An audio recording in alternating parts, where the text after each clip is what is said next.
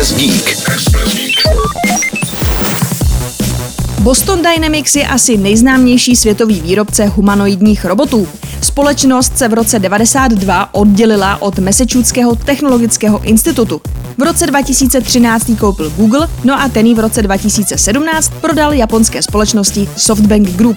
Novým většinovým vlastníkem se nově stává jihokorejská automobilka Hyundai, která koupila 80% za zhruba 23 miliard korun.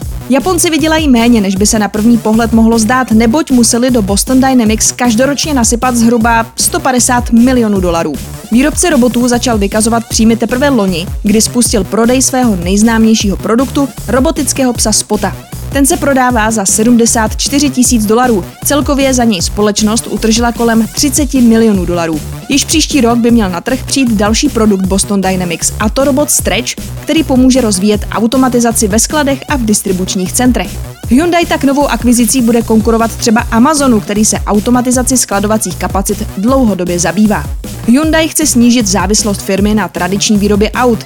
Chce také, aby se robotika podílela na podnikání firmy 20%. Není to poprvé, co Boston Dynamics spolupracuje s automobilkou. V rámci pilotního programu si od BD pronajala dva spoty automobilka Ford Motors. Loni pak Ford oznámil, že uzavřel partnerství s výrobcem chodících robotů Agility Robotics, protože plánuje zřídit flotilu autonomních dodávkových vozů, které budou zákazníkům doručovat balíky až ke dveřím.